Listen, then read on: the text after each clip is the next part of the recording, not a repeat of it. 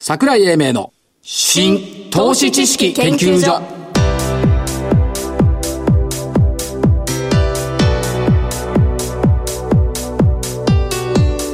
この番組は一般社団法人日本 IFA 協会の協力でお送りしますごきげんよう所長の桜井英明ですそしてコメンテーター日本 IFA 協会理事長正木明夫さんですはい、日本 IFA 協会の正木です。よろしくお願いします。お願いします暑くなりましたねお初でございます。まあ夏だからね暑いって言ってもしょうが ない、はい日経金株価19円高2万1540円いくだね行く。語呂合わせを FRB 議長パウエルさんが抵抗したね抵抗したんでしょうか。 いやいや円だったねいや、それあ上げたくないけどあ下げたくないけど下げちゃったって言ってたじゃない、でニューヨークが急落して戻ってきたんですけどこれね妙な予感があって今日はそんな下げないんじゃないのと思ったら結局プラスうん。今意外高って言えば意外高なんですけどもそんな動きをしていたでも為朝が替は百丸九円で入って9る円だよ、そりゃそうでしょだってパウエルさんが、あのそんな急に下げないよって言ってるんだから、だからこれね朝方書いてあるのがねないものねだりと過大な欲望があやなした格好での利下げ株安だった、AI よりも人間の方が賢く思えるのは気のせいだろうかって書いてある、だからでもう一ついい加減にこのイベント相場あるいはパペット相場からは脱却したいだか そうですね。まあ、だけど、今日二兆二千億ぐらいできてたんじゃない。いら2兆円がコンスタントに8月できる夏枯れってどこ行っちゃったのや、いいことじゃないですか。まあね、だかこれらいいですよ不は雷動せず慌てずの勝利、んということになってきて、えー8月そもそも昨年の11月に見通しした今年の相場見通し6月反発こうん。れ当たりなんだよね、5月まで当たってないんだよそうだよ、知ってる。 7月往来、往来だよねほら。いこれすごいよ月足は陰線なんだけど前月比プラスっていう微妙なとこだったよ8月は上っ離れって言ってるんだよ、だから上っ離れてくれないと困る特に8月19日以降とや、僕、今日見てて、はいひょっとしたら、この占いが当たるのかなという予感がしたんですけどね。ねえ予感。ただね、今年は1月からね、ずっと月初は窓開けてたのよ、2月以外。はい。今日窓開けてないもんね。完全に埋めてるもんね。ゆそうですねだから。ちょっとリズムこれも変わってきたかなというところがあるということで、えーもう一つは、あれですよ、えー来年の干支、早いよ。作業もう始めてるんですか。例年は8月になると来年の干支銘柄を選び始 める、11月になると来年の相場見通しを考える、今年はもう7月から考えたからね一昨日からおう2000年の干支は寝年あはいはい相場格言でいくと値は繁栄うんですよねでえっと干支と十巻でいくと「可能エネ」になるんですけども、えー結実形成を表すという意味を持っているうん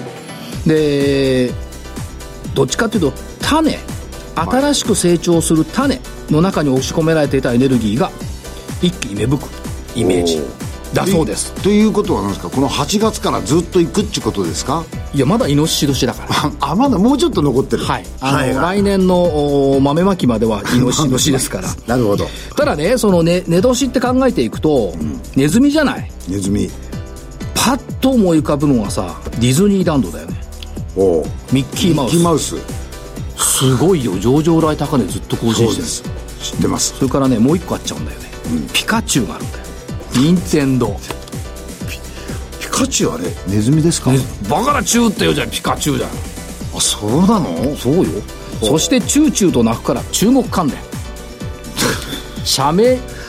なんかちょそディレクターさんまで笑いかけてちるょんだけちょどっとちょっといいですかはいあのなんかどっち行っちゃうんですかこの話はいやいやチューチューと鳴くから中国塗料とか中国っていう名前ついてる会社多いよおうおうおう伊藤忠だって忠ってついてるので知ってますよで種、だから種子関連農薬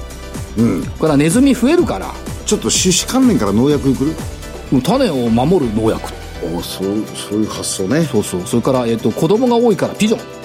ンおう西松屋そうやって でも連想が広がるこれはね子供が多いってことで言うと大手企業の上場子会社これねあの子供の子桜井さんが日立なんかどうなんだろうあんだかたくさそんこから考え出すでしょ、ええそうするとどんどんどんどんどんどんどん広がるんですよねでこの連想がここから数週間続いて楽しいよ毎日だろうねいやそれぐらい楽しまなくちゃ相場っつうのは でセミナーが終わるとどんどん増えてるんですもんそう、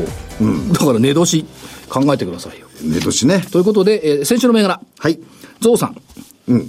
下方修正しなかった下方修正しちゃったね大熊6103、そうえー、6090円から5520円って随分下げたの下バげツましたねはいバツえー、有さん、えー野村工芸社9716オリンピック関連1465円から1491円、うん、多少上がったヒービーノーが下げてるのかな24692589円から2580円ちっと下がってバツ、バドミントンすごいね、ヨネックスね。7906。649円から、バドミントンはすごいけど、株価は659円とささやかな丸。地味ハウテレビジョン7064、3100飛び5円から2900飛び2円。これは×ということで、丸2つになりました。ですねじゃあ来週の銘柄、はい桜井さんがね野村と野村工芸とね、はい日々の言ってくる時ってね結構転換点多いんですよすごいね、よく見てるね、人僕の行見てるんです動こを。れじゃ人の行動だけちゃんと見てるんです、はい自分のが見えないあから自分の当たる銘柄言って。当たる銘柄当たる銘柄ねまたそれかってやるんだけど M3 はい、さよなら。 2413はいはいはいこれですそれだけね。 えいそうですいいの何も言わないいよアドソル日清。おお来ましたか3837、大企業向けの大規模システム開発なんですけど、なんかずっと上がってんだよね、7月の。そうもうちょっとその上がりを、なんつうの見て、アドソルね。うんそれから、久々に、9419、ワイヤレスゲート。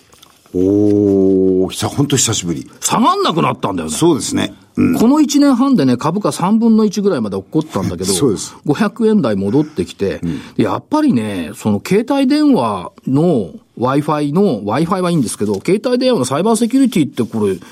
くんじゃないと思っていて、ちょっと来週行って聞いてきますわ。あそうですね天王洲まで。お願いします、はい。天王洲行くの大変なんだよ。大変ですね今日も大変だったでモしょノ今レール間違ってごらん。日も大変だったでしょ浜松町出た瞬間に次羽田国際線になっちゃうんだから。天王洲で降りらんない。はいもう一個。3917。アイリッチ。おおえっ、とね、サルボボコインっていう地域通貨やってるでしょやってますこれが伸びてきてて、で、日曜日に、明日行くじゃない、名古屋。明日、明後日、明後日。明後日でしょ名古屋、あの、セミナー行くでしょ行きますで、日曜日、時間があるから、平高山行って、はいその、信用金庫のやってるサルボボコインをね、はい見てこようと思って。おお地域通貨あれ買うんでしょとりあえずもうポイントみたいなもんですけどね。ですよねで、小田社長に言ったら、ぜひ見てきてくださいって言ってたから、あの、ザルボボコイン、はい猿の子、はい見てきます。ということで、以上、三3銘銘柄はいですね。ということで、えーこの後は、あー本日のゲストのご登場になります。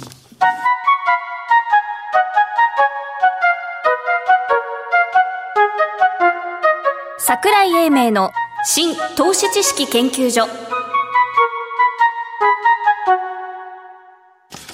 それでは本日のゲストをご紹介しましょう。証券コード2146。えー、東証ジャスダック上場、UT グループ株式会社、代表取締役社長兼 CEO、若山洋一さんです。若山社長、よろしくお願いします。よろしくお願いします。よろしくお願いします UT グループさんっていうと、製造派遣分野のリーディングカンパニーと認識しておるんですが、間違ってはいないと思いますが。そうですね。あのーまあ、創業25年目になるんですが、はいえっ、と、ちょうど去年の7月にですね、はいはいえっ、と、この製造派遣業界で一番になりました、ね。一番になりましたはい。前期末で技術職社員数2000、あー、2583名。そうですね。 2万人を超えてきているそうですねと。いうことですとね、連結売上高も1000億円を超えてきている。はい。初めて4桁の大台に乗ったという状況ですね。 4桁のごご感想はいかがですかいや、あの、昔からですね、ええ経営者の間で、はい4桁の社長は風格が違うってよく言われたんですよ。はいおうあの、2桁の時に。はいどうですかね。いやいや、風格は違いますよ。 そうですか。これね、実はね大きいんですよ。我々のところでも1000億ってやっぱりね、達成すると大きいんですよ。これやっぱ1000億の目標を立てられてどれぐらいかかりましたえーっと、1000億の目標ってわけだじゃだったんじゃないんですけどね、営業利益100億円っていうのを、まあ、ええ創業からずっと、まあ、意識していて、はいちょうどですね、今期が100億を目指すなるほっていどう状況まで至ってるんですね。はいはいで、前期が80億でしたから、はいまあ、そういう意味では8合目まで来たなという感じですね。ある会社さんが、売上がね、200億ぐらいの時に1000億目指すって宣言されて、8年かかって1000億になったんですよ。うん。っぱり喜んでおられましたもんね。なるほど。そらそうでしょうね。いや、これ大変な努力なんですよ。大体、あの、多くの会社は、とりあえず100億っていう会社多いんですよ。で100億通過点なんで、で、1000億も通過点なんですよね。どんどんどんどんこうね、広がっていくということですけども、キーワード、働く力で生き生きを作る。この生き生きっていいですね。そうですね。やっぱりなかなか世の中に今生き生きが少ないですから、よくあの、そこは取り上げてもらうことが多くなりましたね。なるほど。ミッション、働く力で生き生きを作る。で、す、え、べ、ての働く人にチャレンジ、チャチャレンジする機会を与えます。やっぱ、いろいろやって、チャレンジしてもらうってことですかできる体制を整えている。当社の場合は、あの、先ほどご紹介いただいてましたように、あの、派遣会社でして、はいはいで、特徴があるのはですね、派遣社員を顧客だって言ってる唯一の会社なんですよ。おーええで、これはですね、働く力で生き生きを作るを体現していることでしてですね。ですから、まあ、派遣社員の人たちにとって、良質な職場を開拓するっていうですね、普通逆なんですけどね。あの企業の需要に応じて人を集めてくるっていうこととは逆のやり方を取ってるのが、まあ、当社ですね。それが成長の秘訣ですかそれはそうだと思います。それとですね、はいはいもう一つはやっぱりその、えっと、その派遣社員を真ん中に置いた経営をしてましてね、ええ派遣社員が顧客であり、ええはいえっと、実はですね、えっと、執行役員が経営をしてるんですが、はい執行役員30人のうち、ええ3分の1は派遣社員の出身者なんですよ。なるほど。えーで、ですから、まあ、派遣社員が経営をしてますと。はいで、えっ、と、実はですね、株主もですね、はいえーは当社の派遣社員が持ってる比率が、え約、えっと9%ぐらいあるんですね。高いですね。高いんです。はいですから、まあ、派遣社員が顧客であり、まあ、経営であり、ええそして株主もなってるっていうですね、まあ、そこが当社の特徴であると思いますね。なるほど。で、まあ、派遣派遣なんですけどあの、こ雇用としては正社員雇用なんですよね。そうなんです。で、この無期雇用派遣っていう、この形態っはい。ていうのは、やっぱ、あの、目新しいんですけど。えーそうですね。これあの、最近はですね、無期雇用する派遣会社が増えてるんですけど、はい当社は創業から一貫して無期雇用をしてるんですね。ええそうだよねええええでそれはなぜかというと、先ほど申した通り、派遣社員をまあ顧客だと言ってる会社なので、はい彼らに提供する価値を3つにまとめてまして、はい安心、つながり、成長って言ってるんですよ。はいで、派遣社員って不安じゃないですか。はいはい。あの、契約期間が短いし、はいはい給料も適当に決められるんですよ。はいですからそこに安心を持たせようということで、正社員雇用をしてるんですね。えええで、派遣社員ってつながりがあんまりないんですよ。はい一人でポツンとですね、職場に送り込まえれてえは、ポツンと仕事して帰るんですよ。はい寂しいじゃないですか。はいですから我々はチームでしか派遣しないんです。それは、でも、派遣される方にしてみると、で安心感あるでしょそうですよ繋がってますしね、はいはいはいで、もう一つはですね、派遣社員って成長を中期的に見れないんです。なぜなら契約が半年だから。はいはいはい当社は無期雇用で、彼らの給料を上げるっていうことをビジョンにしてるんですよね、はいですからそのために彼らのスキルを上げるような教育をしてるんですね。まあ、そこが、あの、全体の世の中の流れに合致してきたっていうのが成長の直近の、えーよいまあ、原因じゃ、要因じゃないですかね。でその社長、創業の95年からそれ続けておられるわけでしょもう25年やってますね。だから95年当時っていうのは、ほとんどそういうイメージなかったですもんね。なかったですし、本当にマイノリティでしたしね、はいはい正社員で派遣会社が雇用してリスクじゃないのかって常に言われてましたから、まあ、その我々がトップになってるっていうのはがい本当にこの今の世の中を表している特徴だと思いますよね。なるほだから、月間1000名の採用力。今、人足んないですから、採用も大変ですよね。そうです。ただ当社はですね、はい日本で最も応募者数が多い会社なんです。はあ実は月間にですえね、え月間ですよ、はいはい1万人応募者がいるんですね。ほじゃあ、採用はそんなに苦労はしない。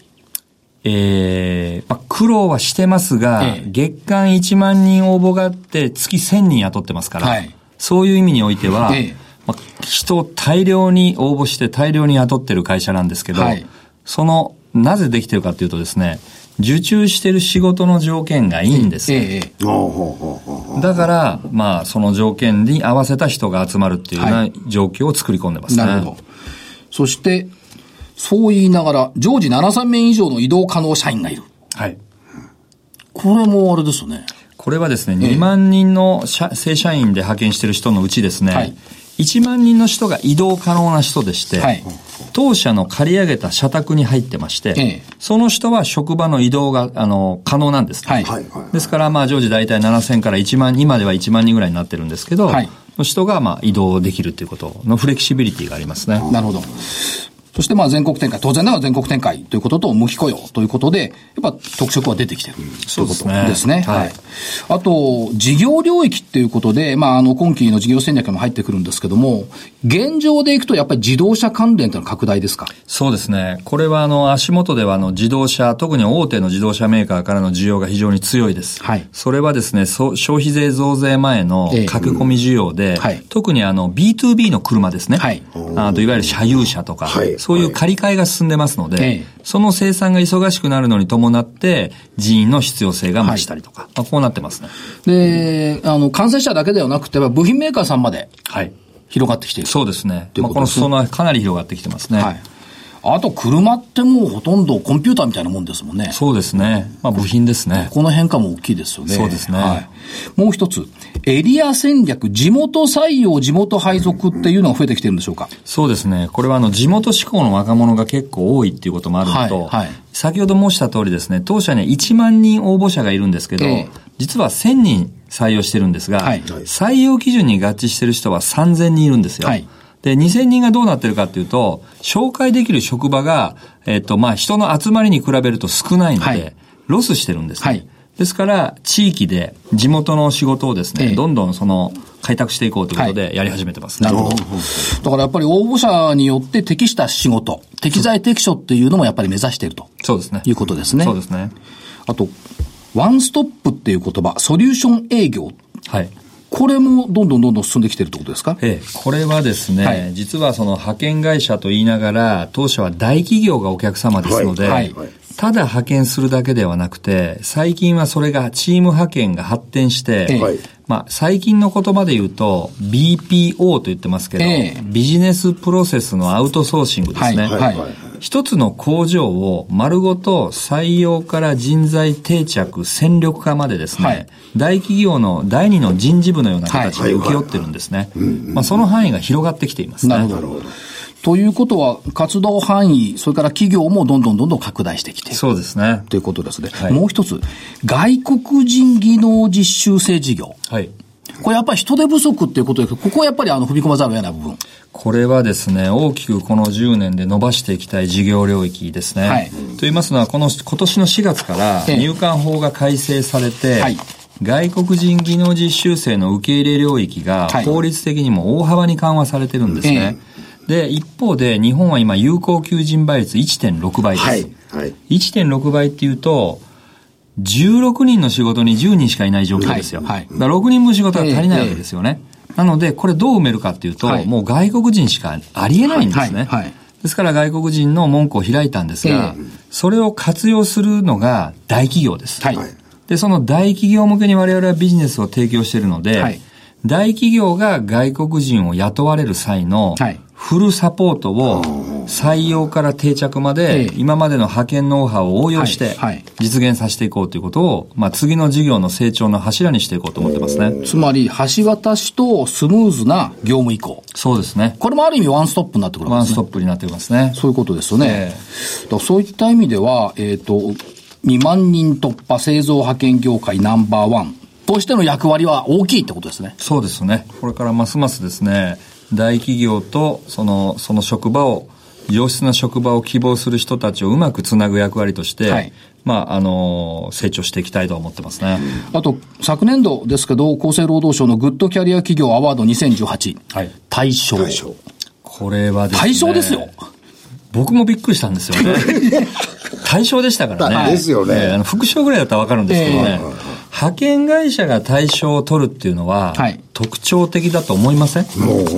うですよね。ええやっぱりそのグッドキャリアですよ。はいキャリアを上げていくっていうですね、えええっ、と、派遣社員に今まで求められなかったことなんですよ。はい派遣っていうのは、そのある能力を今マッチングするっていうシステムですからね、はいこう、キャリア形成していくっていう概念が今までなかったんですよね。えそれをまあ我々のような派遣会社が、厚生労働省が対象として表彰したっていうのは、まあ、やっぱり成長にも表れているような、えこの世の中を今表しているトピックスだったと思いますけどねま。してやそうですね社長が95年からずーっとやってきたものがそうなんですある意味この形にもなってそうるなんんでですすねね。そういう意味で言うと、まあ、世の中とすごく今マッチしてる状況になってきたかなと思いますね。あともう一つのキーワードで、1UT っっていうのを打ち出されてます。はい、まあ、新卒採用グループ内転職制度 1UT ということですけども、ええ、これはどういう意味合い持ってるんでしょうこれはですね、グループ企業が連結9社ありまして、はいはい、その単純に工場に人を派遣してるだけじゃなくて、はい、その人たちをエンジニア派遣の会社も持ってるんですが、え、そこにグループ内で、えっと、ジョブチェンジしてもらえるように教育をしたりですね、はい、まあ、つまり 1UT っていうのは UT グループの中でキャリアを上げていくっていうのを積極的にこう推進してるんですね。はいえーまあ、それもまあ珍しい会社の、あの派遣会社の中では珍しいと言われていますね。うんうんうん、そしてもう一つの驚き、中期経営計画の最終年度を2020年3月期に1年短縮されました。そうですね。うんこれですね。短縮しちゃって、いいいんですよ ね。いいんですよね。はい、ええー、あの、僕もいいのかなと思ったんですけどね。 いや、いいんです。はい。で、これは2016年から立てた計画で、5年で営業利益1株当たりの EPS を、はい、えー、5えっ、ー、と、3倍にしようという計画だったんです。5年で。えー、5年で3倍って当時立てたら、はい、あの、そんなものは絶対にいかないってよく言われたんですけど、はい、1年前出しすることになりました。はい。で、1年ま、一年短縮しちゃっていますから、はい、今度は次の10年に向けた成長戦略の策定には着手された。着手しまして、はい、これも発表させていただいた通りですね、はい、えー、今期、はい、まあちょうど2020年3月期を営業利益100億円に到達し、えー、した後に10年かけてですね、営業利益を1000億円にしたいと。はいまあ、つまり10年で10倍の利益成長ですね。えー、はい、まあ、それを実現させるために、この10年は、えー、きちっと経営をしていこうと思ってますね。はい、市場環境は追い風。と見てよろしいですかえ、えー、っとですね、間違いなく追い風です。はい、なぜなら、当社が、あの、行っている領域っていうのは、はい、派遣、はい、外国人、はい、フリーランス、はい、今マイノリティなんですね、ええ、少数派です、でも10年後には、こういう働き方が主戦場に選ばれる状況になりますから、まあ、そこに最初にベットしてる会社が当社ですね、まあ、そういう意味においてこれからですねこれからはいというふうに、まあ、10年間の計画も出てきたその戦略は着実に実行に移すということですがやっぱり事業領域の拡大それから深掘りそうですね。っていうところで進めていくということですかそうですね。中身としてはどうでしょうエリアはやっぱり自動車中心になってきますかえー、っと、まあ、そうですね。当面は当面はやっぱり自動車エレキですね。はい、エレクトロニクス及び自動車業界の大企業を中心に、はい、事業領域を、まあ、どんどん、まあ、拡大していくっていうことをつなげていきたいと思ってますね。はい、で、まあ、あの、目先でいくと、今期の、先ほどもありましたけども、売上高が見通しで1200億。そうですね。それから営業利益が100億に乗ってくる見通し。そうですね。えー、経常利益、経常利益がね、惜しいんです。99億。ね、なんとかね、1億は、なんとかしま しょう。頑張りましょ う。ということで、えー、純利益が62億と。えー、でも、2桁の増収増益見通しですもんね。、そうですね。うん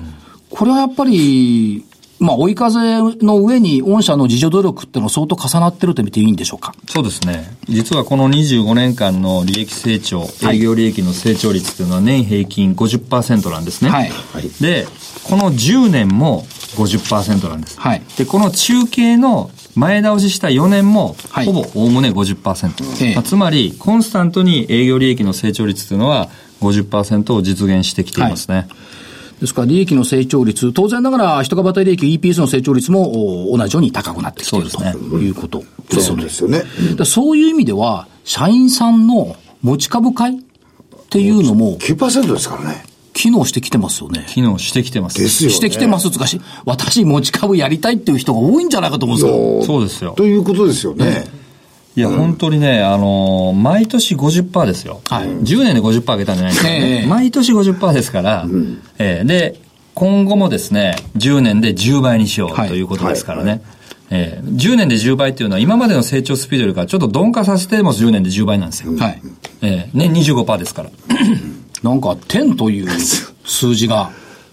10バーガーとかよく聞くんですけど、10バーガーだね。。ですよ。うん利益が。ということになりますよね。ですよね。うん、で、ま、ますます、だって御社なくて製造業が成り立たないっていう部分もそうそう出てきちゃうんじゃないですか。、そうですね。もうかなりあのお客様の中に入り込んでますから、はい、そういう意味で言うと、やっぱりその責任感を持って事業やるやってるっていう状況にはありますね。ですよね。チームで来てもらってるから、なくなるとチームがなくなっちゃうってことですよね。そうですね、うんこのスピード感はどうですか、社長。創業の時と、想像していたのと、最初の時と、スピード感は早い方ですか遅い方ですかまあ、あの、会社の組織の中でスピードみたいなものは意識はしますけれども、はい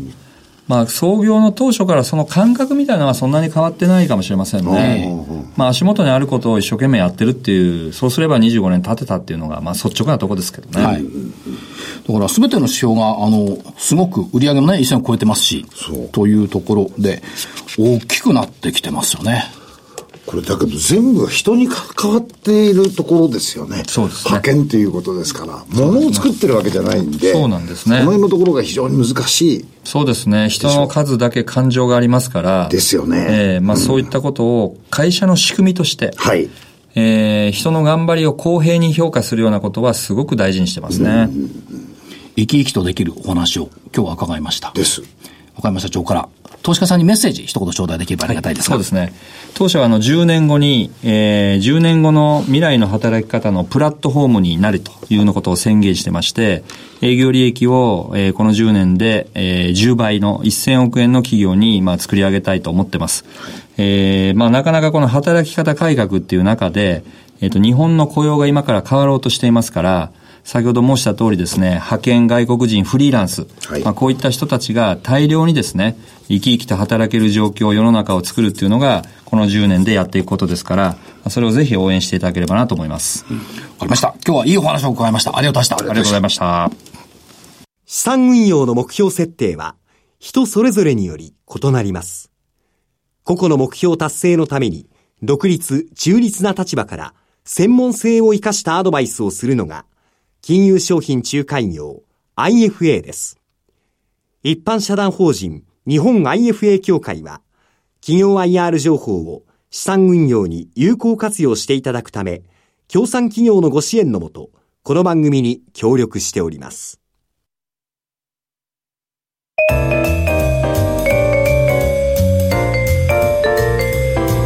桜井英明の新投資知識研究所